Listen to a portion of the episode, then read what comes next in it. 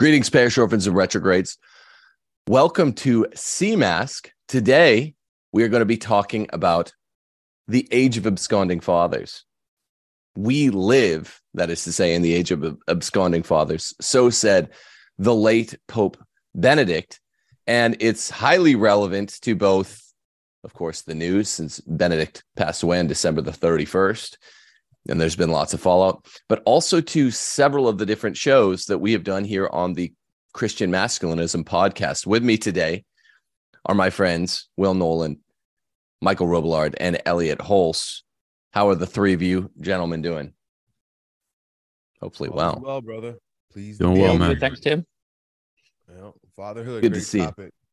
Yeah, yeah. So I mean, I wanted to start out just by saying, look, it's an opening shot. It's it's an opening shot, and it's relevant. It, it's catalyzed a couple conversations uh, between me and Mike. So, Mike, I, I wanted to go to you first. That our most recent Holy Father says, look, if we if we live in the age of absconding fathers, and that he said that right before he absconded. I don't know if he was trying to punctuate the point or what, but it's it's frightening.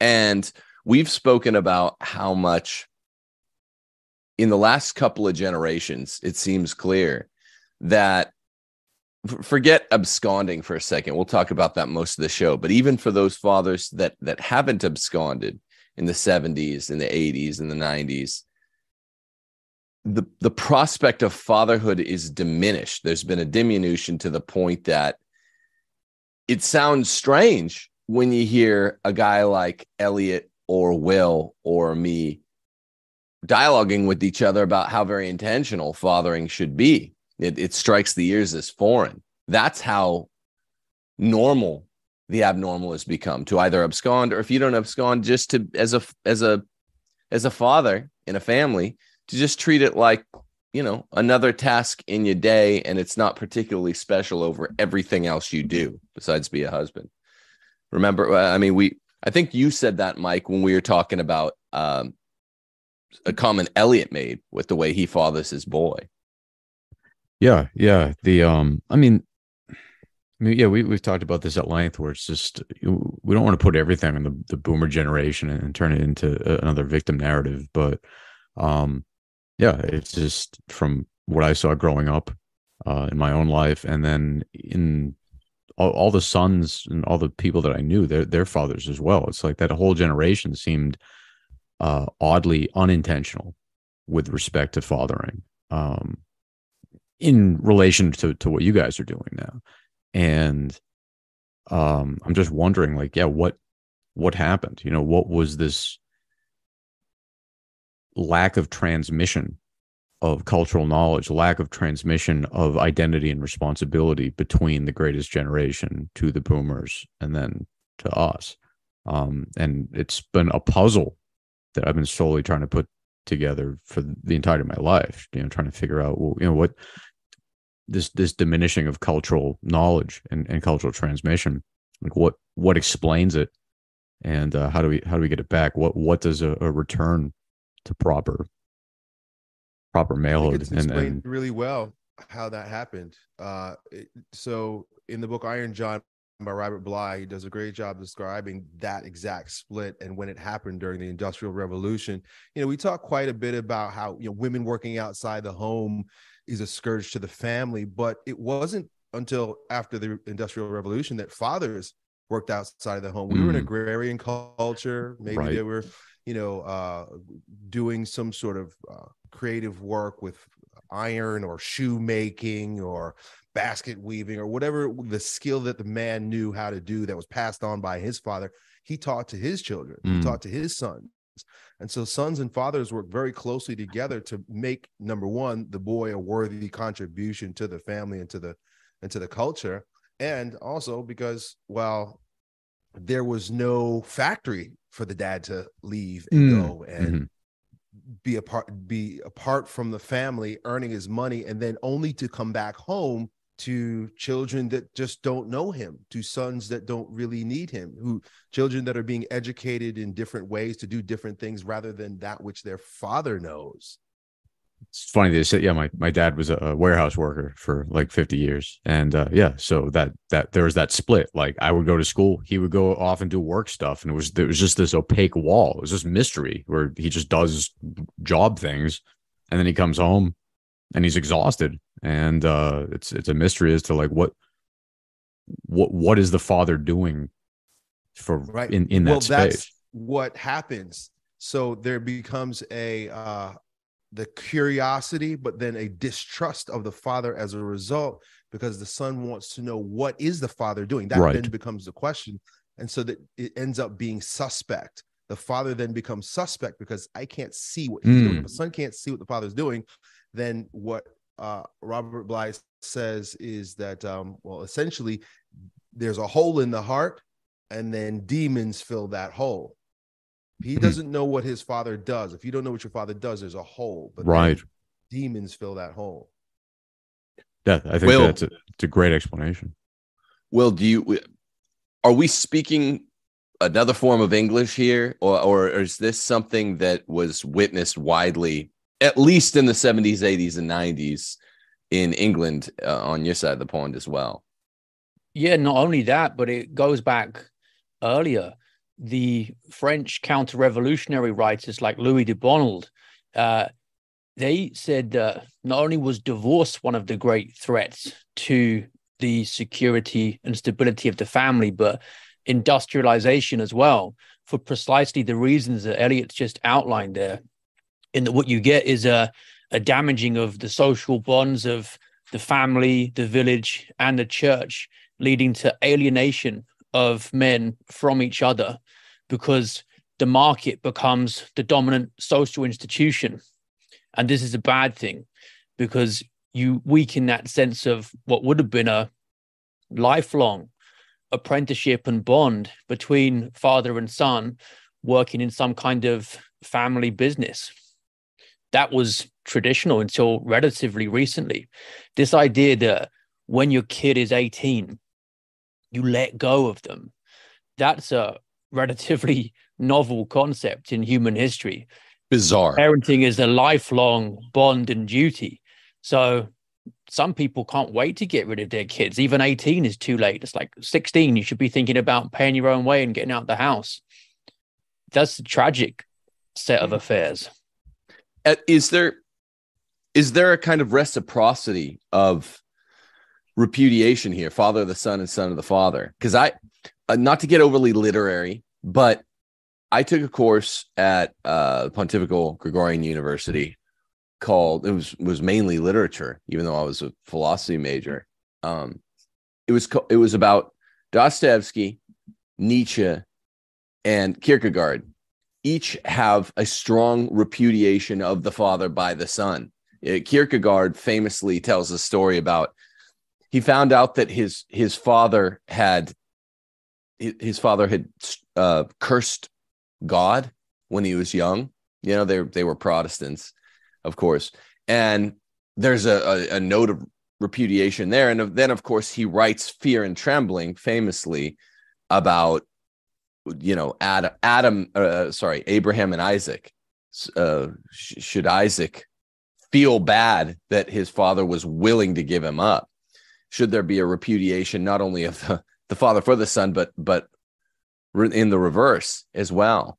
And then, of course, Dostoevsky. What what more do we need to say? The actual patricide of Fyodor Karamazov by the four sons, and Dostoevsky's big idea is that even saintly Alyosha helped in in an unwitting way to the patricide of his father. His three wicked brothers uh, all did so in a more direct way, but in the postmodern era, we're tempted to think the repudiation of the father is a completely natural thing. And, and Nietzsche repudiates his, his Lutheran father as well as he becomes an atheist.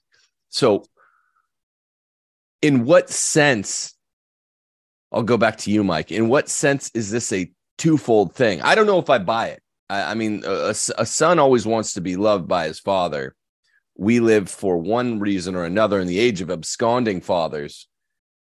But it, did you buy this that there's a kind of twofold repudiation happening here in the postmodern era? I mean, yeah, the, there might be. Um, I mean, look, we're we're um we're told to to honor our mother and father. So I think our our orientation as sons to fathers needs to to have some degree of grace and, and charity towards um you know where our fathers are coming from.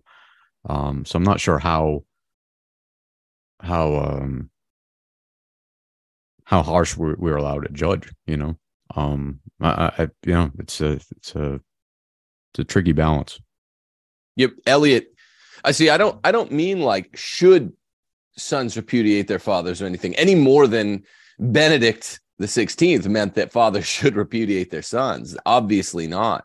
Aside from the marital bond, you know, the bond between father and his kids is the most sacred uh, of all the natural human relationships. But is there a kind of societal widespread distancing that is attributable to more than just the father? Is this all on fathers? Look, our, our family's not close, generally speaking, anymore because of fathers, or is there some sort of you know reciprocity happening? What do you say, Elliot? Oh yeah, absolutely. 100% comes with the flattening of the generations rather than the vertical integration of the family where I mentioned previously that this idea of um, commoditization or standardization that we see in commerce with you know McDonald's is McDonald's wherever you go so you know what you're going to get when you go there and you speak the same language and this people are going to buy they've done this with generations i don't know how long this has been the case but i don't imagine in biblical times that they just flattened each generation out by 10 years so we've got you know gen z we got millennials, we got so on and so on and so on and so on and so forth. It's just like layers and layers of cakes flattened down mm. so that that then becomes the peer group and they look side to side for instruction and direction and uh, inclusion, the sense of being seen by their peers. Where previously the vertical integration was, well, I know what my dad knows and I dress like my dad i think like my dad and he does so like his dad too and there was a there was a more of a vertical integration that allowed the family to be the most prominent uh, instructor and guider and mirror of the children this has all been a result of of commercialization like i love i'm not a anti uh, uh, capitalist but done in the way that it's done right now, where it's more important to speak a word and sell as much as we can, regardless of the damage it does to the family, is what we've got by standardizing generations. They can standardize their marketing and therefore sell more and control more. The, one one of the topics that's kind of always lurks in the background that we ain't afraid to touch here on CMASC, and I'm not afraid to touch it on on rules for retrogrades writ large is what is to be the importance of kinship groups? This is another thing me and mike kind of talk about one-on-one a lot. I mean the big unifier for republics and polities in general is definitely religion morality. That's that's what you have to have the same. So these new ethno nationalists they want they want race to be the big thing and we usually say, no, it's got to be religion, morality. But none of us here deny the importance of uh it's, it's much less, but there is an importance to ethnicity and kinship likeness. And that's only true, Will, to the extent that it means families are really, really close. Everything Elliot just said is the entire basis for the, even though it's mitigated, for whatever extent of importance we grant to a republic's unicity of kin, kinship groups, right? Like if you're really close with your dad, takes two things for for ethnicity to matter a lot, the way the ethno nationalists want. And I would say America in the West and probably Great Britain anymore doesn't have either of them. One is you have to have really strong father son relationships. That's the whole basis for kinship groups. And the other one is you have to be really set in a in a place. There's got to be a strong sense of place. You can't just move from California to Mississippi like I did, because then you'd be moving away from your people. So I think there's mutual information, mutual formation of these ideas here. What what do you think, Will? Yeah, I think that's accurate. And it comes back to a point we've made before about how the Decalogue is ultimately just a privileged expression of natural law. So that bond between father and son, honor thy mother and father, that's related to honoring God the Father, capital F. And part of the attack on patriarchy has been both of those things coming under attack. So we weaken religion. And by doing so, we also weaken the family because people become more broken up and atomized. So the reason you need religion as the unifying factor or force in a republic is that only then can you have, as you say accurately, multiple ethnicities forming one nation, whereas you can't have one ethnicity making up a nation without religion. There have been many failed racially pure cultures throughout history to give evidence of the fact that race by itself is not sufficient to sustain culture. When religion goes, it's only a matter of time before your civilization just evaporates. But to the but, people out there, and, and it's it's the you know people that I, I I agree with on most many other points uh, tend to be kind of the the new right. Some of the some of the fringe guys in the new right tend to be ethno nationalists who are also Catholic. I have a lot of them in my audience, and they they think it's a cope. It's like, look, man, you know me. I would say what I really believe, but I would let me just put it this way: if I'm forming a polity, and I could pick like a NBA draft I what other families do I want in my polity? I'm gonna want this British guy Will. I'm gonna want Michael. I'm gonna want Elliot, and and your families are you, you know present and future families. Come one, come all, and that's what a guy Will that's you know from across the pond. That's what Elliot, who's uh you know an ethnic mix of lots of stuff that doesn't doesn't look just like me. And I'm not saying that because of kumbaya pluralism. I'm saying that because what else do you want of me? I'm not a LARP. I'm not live action role playing. Like in America, we don't have in, in anywhere in the 21st century, we denizens of the 21st century don't have strong kinship groups. Sorry. Family of origin issues is like what you learn to speak when you turn 21. What are your family of origin issues? What's your family trauma? It's a shame and it's a postmodern shame to be precise but there's no way you can be like oh yeah yeah kinship groups are really strong everyone should look like each other when everybody's like like 80% of the uh, society or 70% of the society is on antidepressants because they have such a horrible relationship with their their family and half the people out there almost are divorced does this make sense i, I don't think people i don't think the new right particularly the ethno nationalists, have connected those dots. Maybe for another time you can talk about ethnicity mattering, not now. Does that make sense to you, Elliot? Because I'm kind of going on the strength of your point. A family's got to look the way you described it before these guys can even get started. Yeah. Well, you know, you're saying that we don't have anything in common, but in a way we do. And it's basically the postmodern culture. So it's Hollywood, right? Like, so everyone's trying to be different, but in truth, they're trying to be the same. They're doing what the Hollywood uh, actors do, they follow what uh, Lord government tells them to do. It's, uh, it is a religion, but it's just a false religion. It's an ape of the church. And that's why everybody's, uh, you know, they're ailing and failing because we are united in the ship that's going down. Yeah, and of course, my point with you three gents is we're united by creed, and that that's what matters most to me. Uh, but more than just creed, a specific, very intentional devotion to creed and devotion to the lifestyle entailed by that creed that a lot of people that claim to be Catholic aren't.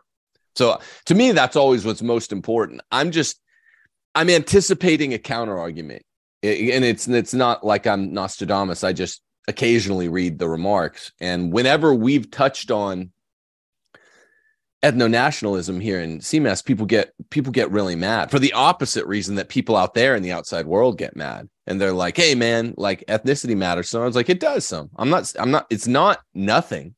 I'm not saying it's nothing. I'm just saying even even Pius the Twelfth, who treats of the question in an encyclical, says it's not nearly as important as unicity of religion. But but my whole point was, look, if you guys want to get started, you got to deal with these these uh, father son issues first, and you can't really do any. Let's get back to the atomization of the father son issues. All you can really do in an era that's beset by absconding fathers, as Benedict the Sixteenth said, is work on it with your son. You can't really do it with your father. Uh, uh, Elliot, I'm not saying you necessarily need to. You you speak as if you, you you might be an exception to the rule here, but the son is on the receiving end, and pretty much, I I don't know. This is how me and Mike talk. Every one of my friends who went to church, if they were Catholic, they were dragged there by their mothers. Now, among my friends in that little society, we had very different relationships with our father. You could put them on a spectrum from relatively amicable to relatively not.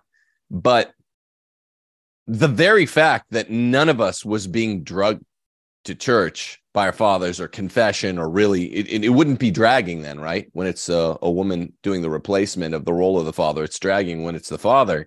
I'd have had a whole different outlook. And I, i'm not complaining. I mean my dad's a good man really well respected man but something's something's missing even evidenced by the fact that we were all drugged to church by our mothers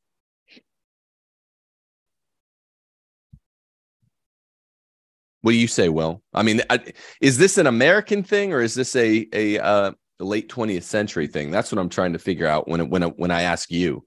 No, it's much broader than just America. I think it's just characteristic of the West generally over the last few decades, and not only in the sphere of religion, although I think that the rot starts there, but discipline more broadly speaking.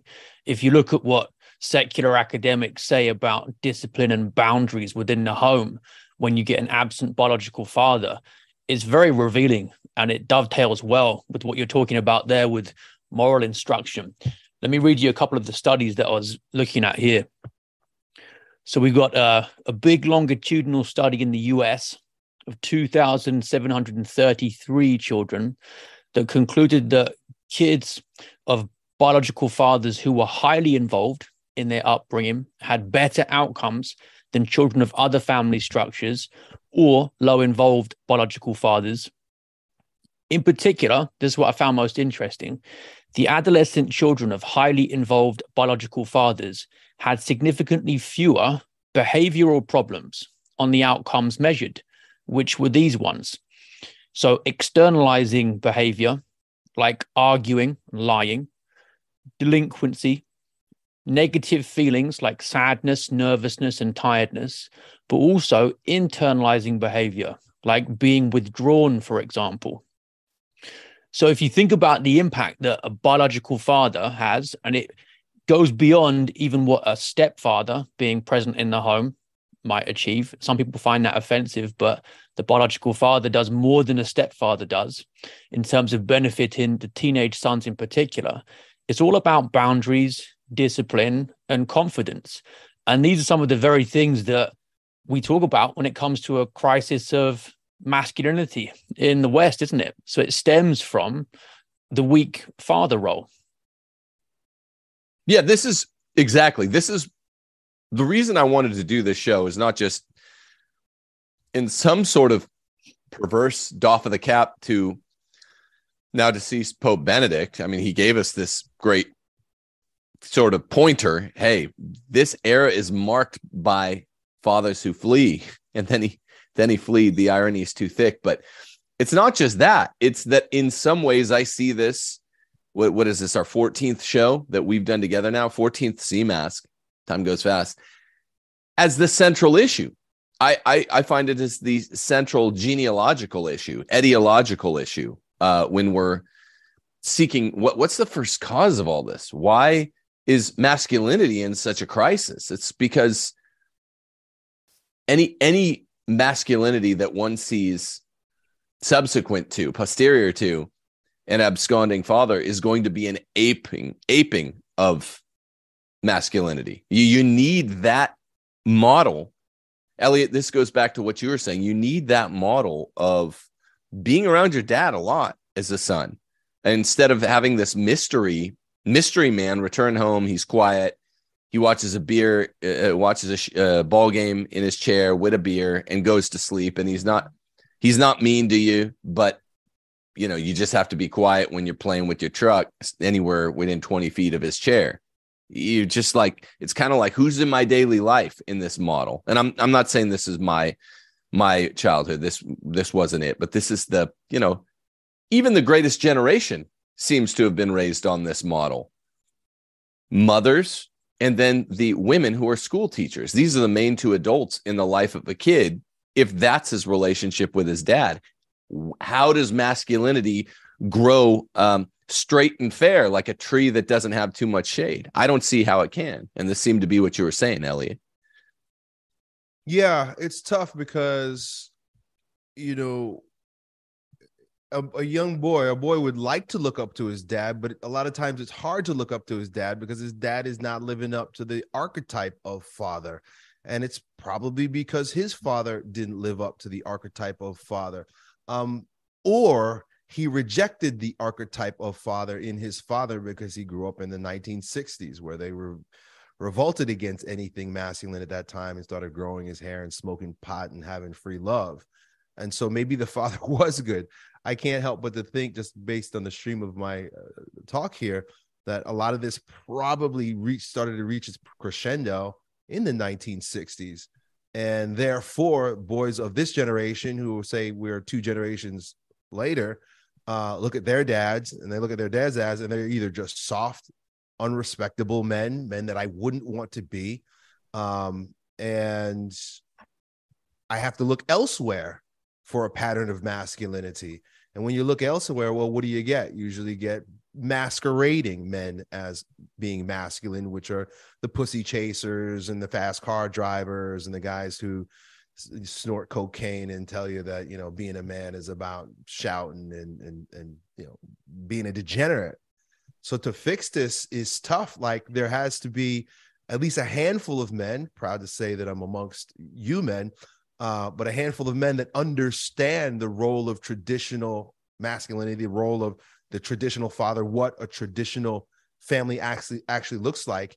And I, I would say that in a way we're blessed because that could have all been totally lost had it not been for the internet, which gives us access to conversations like this, other men like this, and the proliferation the proliferation of information. Of course, you know, internet is one thing, but the books and the access to ideas uh, will be the seed for, I guess you could say, a countercultural movement that I think is already starting to happen, um, where there's a return to the father. I mean, it says it in the Bible too, right? I will return the children to their fathers. And so I think, in a way, as bad as it is, we're actually seeing the seedlings of a return. And for that, we have some hope. Mike, so everything, Elliot, Elliot, you're hitting it out of the park here today. Everything Elliot just said to me, I, I sorry, I, I, I went away from it, and I kind of want to go back to it for a second. The topic of ethnicity, kinship groups. It's like, yeah, I well, I agree with everything Elliot just said, except for this one thing. It's not quite a return. If uh, fatherhood really robustly conceived, skipped a couple generations, three, four, five generations. I think even the greatest generation it skipped. And, you know, we want to reclaim that. This generation wants to return to strong fathers. That's not the same thing as sons returning to our fathers, right? That that's actually doing the opposite in a sense. It's very countercultural with regard to our endemic culture. It means we're doing the opposite. It means like, no, no, no, I, I'm bringing my son with me, kind of wherever I go, or not, not wherever I go, but lots of places. I, I want my son to want to talk like me, to walk like me, to dress like me, to handle confrontation like me, to handle mercy like me.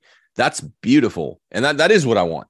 And I put in effort 24 hours a day at that. And that's different. That's countercultural. So it brings me back more strongly to the point I was beginning to make before. And this is this is a, a couple of your big big talking points or just big inquiry points how do we how does anyone honestly say yeah kinship groups are a strong basis for forming a republic if the entire template for what young men want is found on the internet, not from the elders in their family. That has to be, uh, and I'm not saying you represent uh, ethno nationalism because you don't, but this has to be a stumbling block for them if they're having an honest look at this, right? It Elliot said it. The the internet, even in the red pill movement, that ain't us. We're we're Christian masculinists. But whether it's red pill, Christian masculinism, conservatism writ large, trad Catholicism writ large, these are all groups of self identifying people that find others on the internet around the world on social media platforms because they're not really finding it by looking up in their family tree. Yeah, or or necessarily around in their whatever their, their local ethnic group. Yeah. So I think that yeah, the world the world that we're in right now is this syncretic mix of old and new, where yeah, we are returning to tradition, but it's like v- via Zoom, it's via Twitter and and um, the internet, and um, yeah, I think that there the puzzle, one of the puzzles is going to be how how do we manage those things uh, together in a way that's harmonious? You know um, i've had a, a lot of desire to want to to get into homesteading and basic things like hunting fishing farming canning food you know gardening that type of stuff. I can learn it on the internet but i actually have to go out and do it and get my hands dirty. And um but i think things like that you know we mentioned how divisive or how corrosive the industrial revolution was for the family structure the kinship structure or the the religious parish. And it's only gotten worse with the internet and web 2.0 and smartphones and whatnot. Um, but we can use those things wisely to to um to build things that, that are new and flourishing. So i think it's to my mind is it's going to be a question of how, how do we manage the old and the new to make something that's that's flourishing and durable and, and, and worth worth fighting for and preserving. Yeah, you, you can forget about strong kinship groups unless you first have strong families as the foundation, because kinship groups grow out of families, mm-hmm. then they extend into a nation. So the the root of it is the original social cell, and that's been attacked in various ways. Capitalism is one of them, and Chesterton said it did more damage than communism, partly because communism never really got as much of a chance to have as widespread damage as capitalism has done. He said it would have done more had it done so. But as it is, capitalism's done the most damage to weaken the father son bond. The other thing, though, in addition to industrialization, is definitely the sexual revolution. And there's a lot of intellectual substance, false intellectual substance, but it's there nonetheless, with guys thinking it's somehow natural for men to ejaculate and evacuate. They think this is what a dude is supposed to do.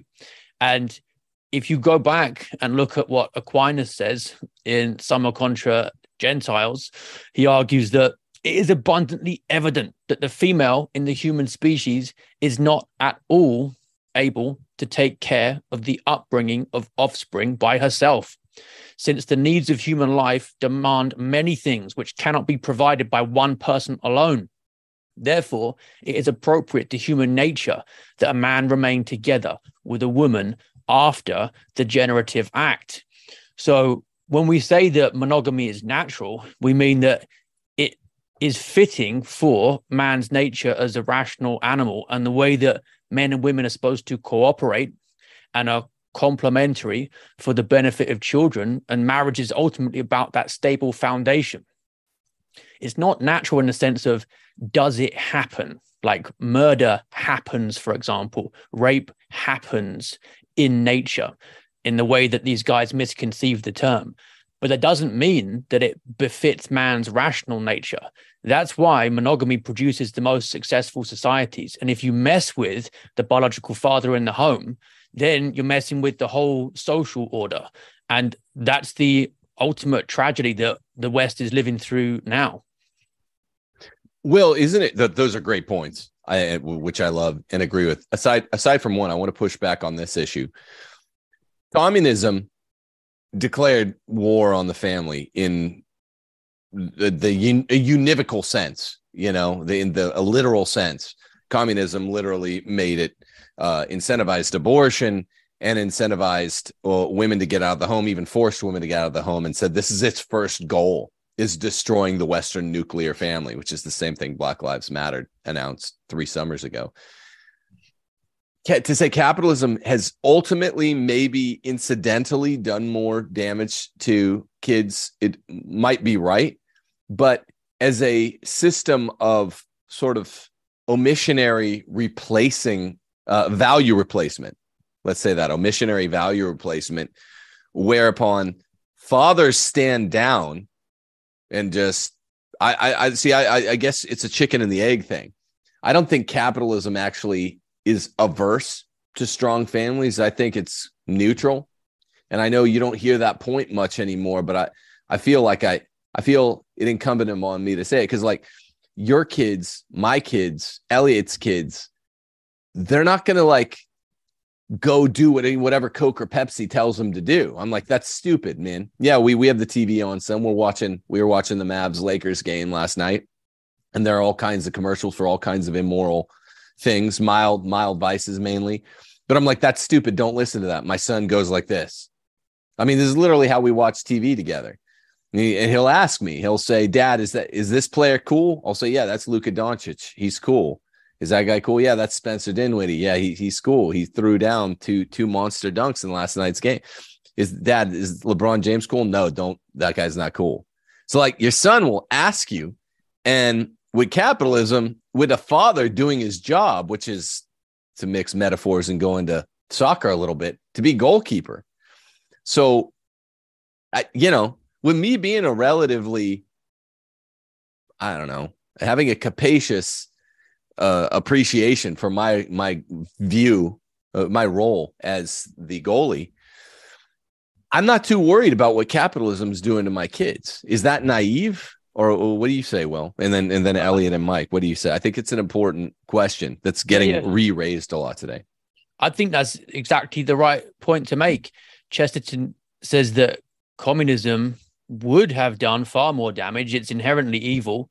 Capitalism isn't inherently evil because it's founded on the need for private property. And this is a natural right for families due to the father's protector role and passing it down through the generations. The French counter revolutionary writers were really adamant about the need for the father's estate um, not to be broken up on his death and for it to be handed on to the eldest son to keep it all together and strengthening the role of the patriarch. They understood that well, and all that is uh, capitalist concepts and how they relate to the family. So there's a good counterpoint to make, Tim. Yeah. Did you know? Yeah. Yeah. Did you know that that um, one Chesterton was in the Fabian Society. Number two, that he in part of his, I think it was his five point plan, Chesterton's to get everyone property. He actually was for that aspect of the French Revolution where fathers couldn't devise land to their sons. In other words, you're kind of just a remainderman on land. A lot of people don't know that about Chesterton. Oh, I didn't know that. That's interesting. So the, the guys like uh, Louis de Bonald, La Tour du Pin, Keller, they're all saying, no, we, we, we can't have that. We want to keep the whole estate together. So they were, I think, correct where Chesterton was wrong there. But his point about making the market the dominant social institution when it's amoral and has this potential just to make being a man solely a, a monetary thing, that has weakened the family in the way that he described and that we're pointing out here. Um, your point about how fathers can explain what's good and what's bad and retain their authority, but also get the benefits of capitalism. I think that's that's the way it should be done. Yeah, uh, Elliot and Mike, do you want to respond to that? Not so much capitalism versus uh, communism. I just wanted to see what Will would say to that, but to the econ- the crass economic interest that has been in in our system in our world now has been taken to be the greatest role that a father subserves. I mean to be a father is a it's a vocation.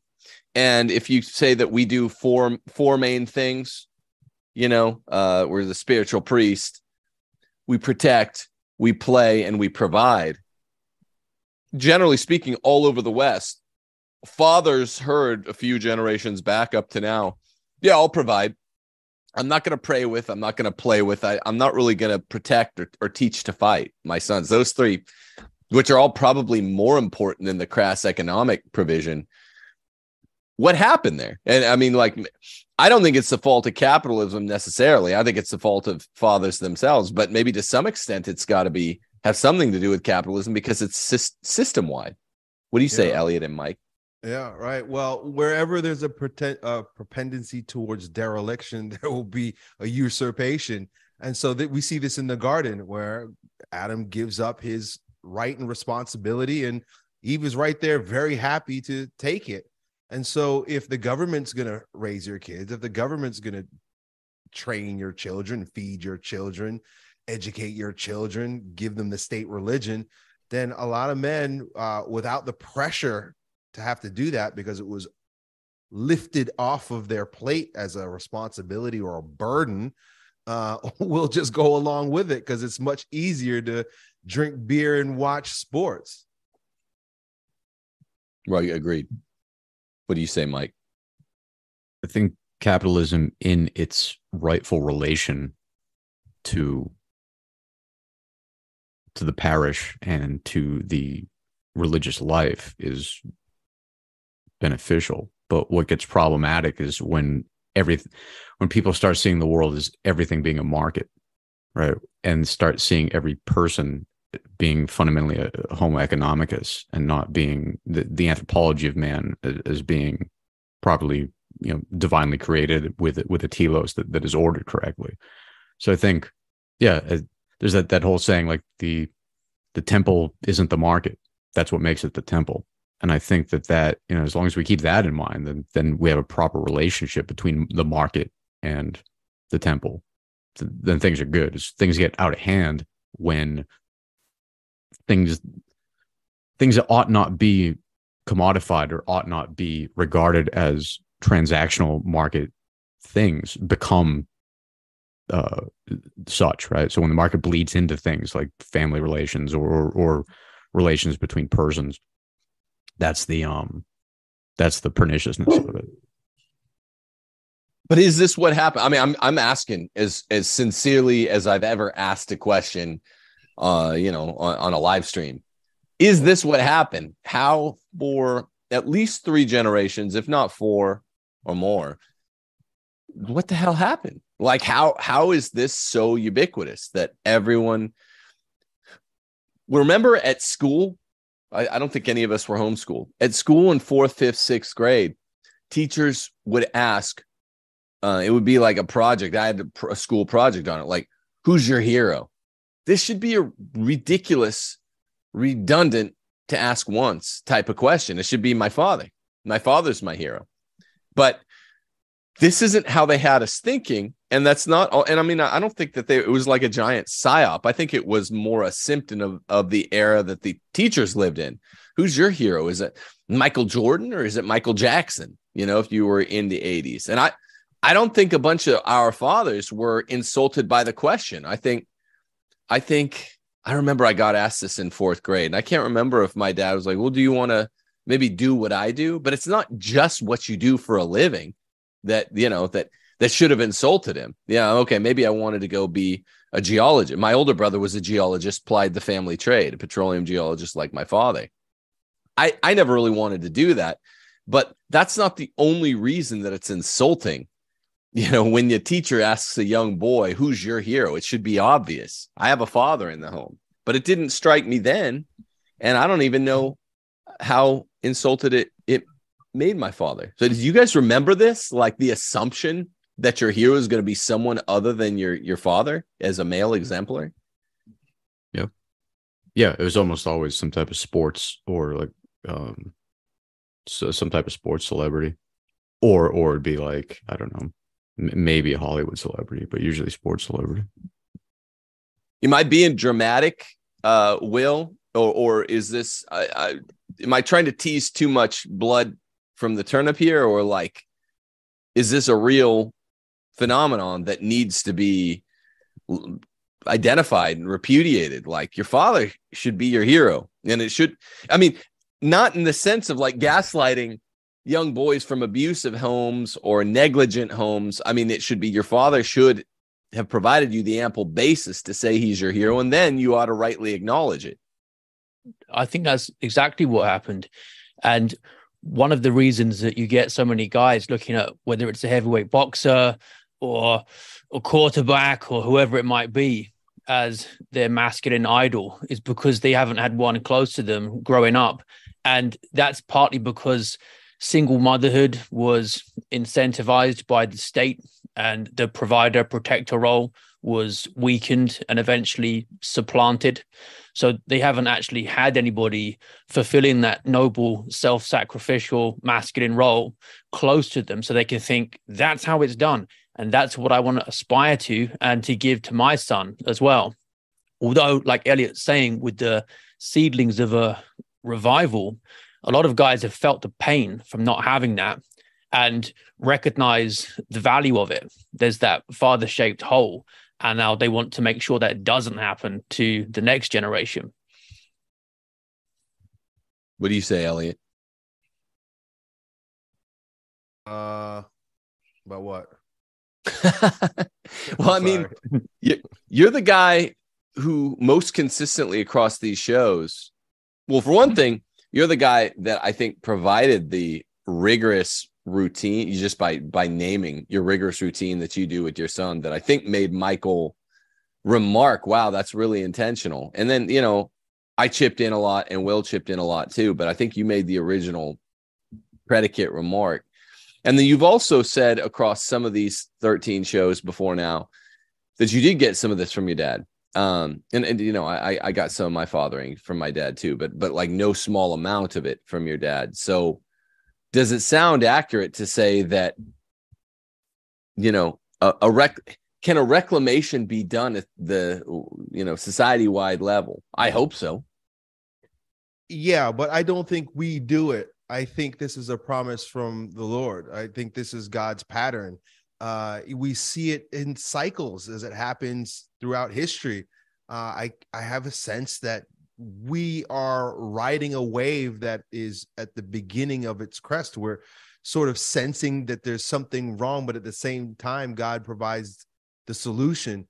Uh, you know, as an entrepreneur, a lot of times I look for problems, but then try to create the steps to solving the problem, realizing that my own fallen logic is not going to get there. I have to have faith. I got to have trust. And I just got to put one foot in front of the other and do the best that I can with what I got every single day. And I think that if we're looking for a means by which we can bring things back, well, we're reaching in the dark. But if we have faith and we keep our eyes open, remain vigilant, and speak words of faith into others, that this is going to be God's plan unfolding as he promised. The children will return to their fathers. And so, by whatever means that is or how that happens, you know, it's from our mouths to God's ears.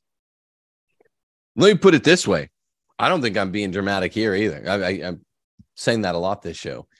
If fathers were doing their jobs, then this whole CMASC project that that the four of us have elected to work on together would not be a thing. Okay, it, the most boring thing in the world with no novelty to add to offer the world would be like, hey, here's what masculinism ought to look like. Here's what being a man ought to look like. What being a father and what being a son ought to look like. People would be like, I know, dude. I know. What are you talking about? If we lived in a properly ordered society, I don't even mean some platonic perfect society. I just mean a half decent one. Then we we never would have gotten together on this show. Do, do you agree with that much, Elliot? It's only interesting because it's there's such a paucity of it. Yeah, there was a vacuum. There's a vacuum that is will naturally be filled, right? And nature abhors a vacuum. So as the father has receded in the eyes and in the hearts of society, there's opportunity. And I don't even so I started making YouTube videos in 2012 and just was not aware of, you know, how big this problem was, but very quickly began to realize that there are a generation of young men that are looking to me to answer fatherly questions. They're seeing me as a father figure. Uh, quite frankly, I didn't, I wasn't prepared for that. I didn't think that I was ready for that. I didn't want to take on that kind of responsibility because I didn't even realize that it was a thing. Um, but again, without me making plans to be an exemplary father, and an example for what boys should follow, in order to repair the damage in our world, God just put me in that place.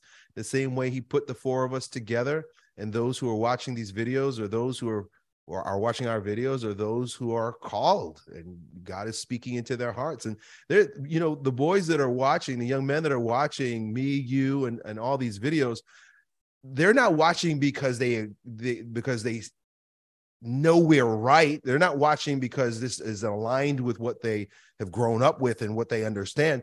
They're watching because they're hungry. And that very hunger is what's going to fuel this this movement. Boys hunger for father energy.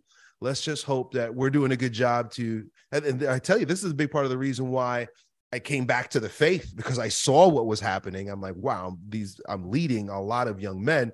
I had better be leading them in the right direction. And I know if that they were following me for my sake, I'm leading them off a cliff because I'm a fallen man and I'm going to make mistakes so I think this goes part and parcel with return to not just father figures, earthly fathers, but a return to Christendom, a return to God the Father. It's all happening at the same time. I see it. It's kind of shocking to watch how many young men are turning back to Christ and seeking God the Father in their lives who tell me, you know, a year ago, two years ago, I it was unimaginable to themselves. So it's just it's what's happening, bro just to bring that point, which I love, back to Catholicism, Pope just means father or papa, and papacy is patriarchy. So when we talk about patriarchy and the importance of fathers, that's it in terms of the hierarchical structure of Catholicism. Papacy is patriarchy. Amen. That's a great point. I mean, that is the highest role of the father. Well, um, you, Papa means Pope, We've had 266 of them. If if we're being told correctly, we've had 266 of them. Number 265 left us to more like an uh, abusive stepfather of number 266, and that's a, a hell of a shame. But I mean, this is arguably in that list of roles that a father fills. This is the greatest one. Tell, show the son, not that, not that, hey, bow to me, that's that's not it. It's you know you're you're beneath me now because i'm raising you. I'll always be your father. Act rightly but worship the king. Who's the king? Jesus i have a big big crucifix up here in this room. I wish you guys could see a giant. That's the king. Here's how you genuflect to the king. Here's how you make a proper genuflection. Here's how you do what's pleasing to king jesus that's what a man does. Um, you don't say, "Hey, I'm the man. Do like I do." You know that that's where you get into the Cobra Tate stuff, like like Elliot's talking about. The highest role is here's how you receive the Eucharist. Here's how you salute. How's you? How, here's how you give what's propitious and fitting to the God Man, the King, King Jesus, isn't it? I mean, this is this is the highest role uh, a dad can teach. So you're not connecting to like parallel lines that ain't intended to be connected well. You're, this is absolutely right. The highest role of the father is to point his son at Jesus. And so there's an absolute connection to return to fathers and return to Christian patriarchy. Mm-hmm. I was thinking about that uh, going to confession with my son that he could see through the door me kneeling at confession. That's what he does as well. It's like, okay, it's, we all go here and we do this together, and dad does it as well. That's important for them to see the father kneeling. Yes, it is. The, I want her to pre. Sorry, go ahead, Mike. I was going to say the other thing with that, Tim, is that in the absence of that sort of absolute North Star and orientation point, you see people just scrambling for some sort of proxy, some sort of idol to orient themselves towards. Whether yeah it's it's aping some sort of ar- archetype of, of machismo or masculinity or even in the political world people you know they'll just be like uh contractualism. Um locke said this um uh the declaration of human rights you know the the un spoke it the, the human rights therefore. And there's nothing that that is ultimately anchored to. So all all these structures, all these man-made structures that people individually and collectively orient themselves around, if it's not aimed or properly aimed towards some some absolute fixed point of God the Father, then yeah, then then all these artifacts of man they, they come come crashing down individually and collectively. So that that's in part where we are. Yeah, I didn't want. I, that's that's a great point, Mike. I didn't want today to be like everyone has to marshal evidence and and data and stuff. I just wanted I wanted folks to to hear today's show.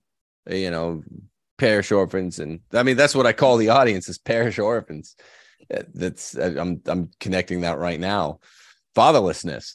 It is the sign of the times. I wanted them to hear an honest conversation between four Catholic men that are trying to work this out. So uh, I hope I hope that's what today's show has provided for uh, the parish orphans and the retrogrades out there. Mike, uh, do you want to you want to you got any last shot? You want to tell us what you're working on, or or really a parting shot conceptually, whatever you prefer. Um, just uh, same thing that we've worked on before. The uh, "Don't Go to College" book is still the the main thing that I'm pushing, and uh, you know we need to take back education. We need to take back higher education, and that comes down to, uh, you know, the the proper orienting of um, young men and women towards God, and that is not to be found at the secular universities uh, anymore, uh, or if it ever was. So don't go to college, marry young, learn a trade, stay local, and uh, don't poison your mind by going to these uh, these communist uh, brainwashing factories. That's uh that's my parting shot. How about you, Will? I just want to make a couple more points about what the secular data does show because I mentioned that study earlier. There's some really interesting stuff that we haven't got into. Listen to this one. So a big study of 7,000 kids in the UK compared all different family forms to ones with a biological father in the home. And they see that the kids with the biological father there are significantly better at cognitive tasks. They were measuring uh, spatial problem solving using little pattern squares. They're less depressed. They're just healthier overall. And even when there is a divorce, children who have a biological present uh, father present are less likely to be obese. And they hypothesize that this is because the enforcement of rules is easier. So the benefits of biological fathers in the household just go on and on and on. And you can link them to all the different forms of psychological and physical suffering that we see in young men today. Now, if you want to get some more of my content, Substack's probably the best place to find me, my YouTube channel too, and then on Twitter as well. Thanks a lot, Will. And I know the the data, and particularly you're you're a data miner or data scientist, is always amazing to back up what we're saying. But I, I was I was glad to hear you. Um, I was glad to hear your thoughts from across the pond. Your you your personal personal thoughts uh, about it today too. But yeah, if you have any other data, I didn't want to cut you off. I always I'm always in because I mean it's interesting how on this show we're always kind of collocating anecdotes, philosophy, you know, which is a priori, and then data, which is a posteriori. I think I think it's a real nice mix, and I think that that plays really nicely. Even given a kind of delicate topic like this, a lot of people are walking around sensitive, ain't they? Well, I mean, this is this is a sensitive topic. Yeah, it is, but like most sensitive topics, it's an important one, and the stuff that hurts people's feelings the most is sometimes the most important thing to say. Aristotle says, Elliot, that to a healthy man, there's nothing less important than a doctor. And that, that's kind of what I was saying to you earlier. It's like, man, and in a proper era, pe- people write me enthused for these CMASC shows that we do, just high praise that we've gotten in our previous 13 shows.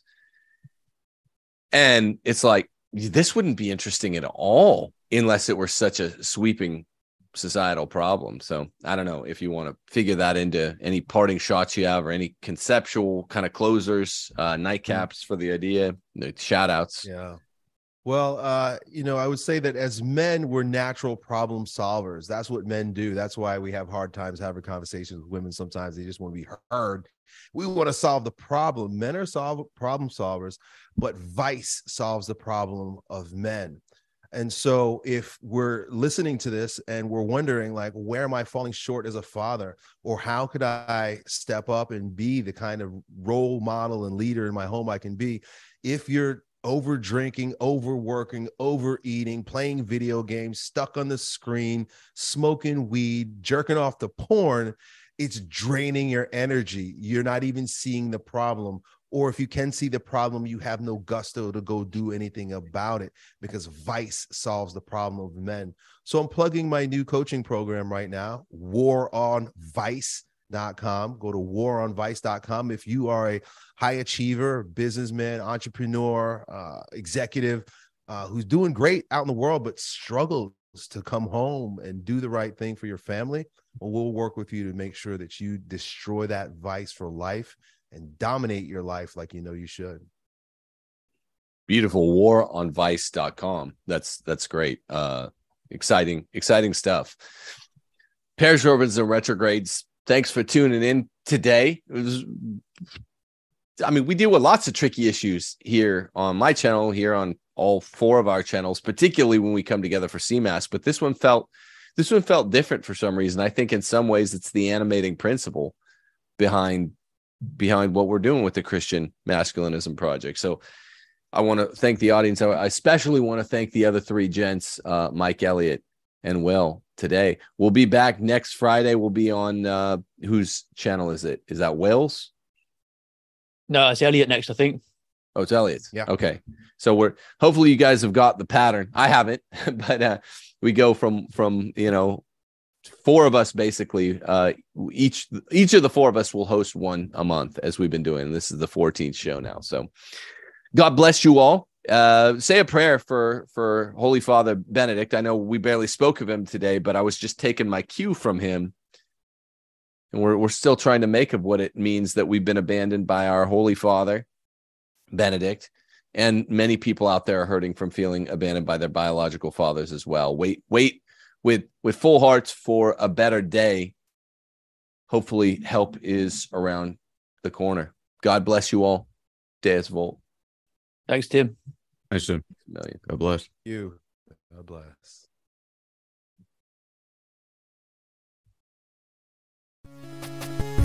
Hail Mary, full of grace, the Lord is with thee. Blessed art thou amongst women, and blessed is the fruit of thy womb, Jesus. Holy Mary, Mother of God, pray for us sinners now and at the hour of our death. Amen. Hail Mary, full of grace, the Lord is with thee. Blessed art thou amongst women, and blessed is the fruit of thy womb, Jesus. Holy Mary,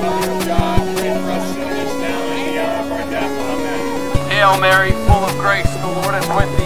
Blessed art thou amongst women, and blessed is the fruit of thy womb, Jesus. Holy Mary, Mother of God, pray for us sinners now and at the hour of our death. Amen. Hail Mary, full of grace, the Lord is with thee. Blessed art thou amongst women, and blessed is the fruit of thy womb, Jesus. Holy Mary, Mother of God, pray for us sinners now and at the hour of our death. Amen. Hail Mary, full of grace, the Lord is with thee. Blessed art thou amongst women, and blessed is the fruit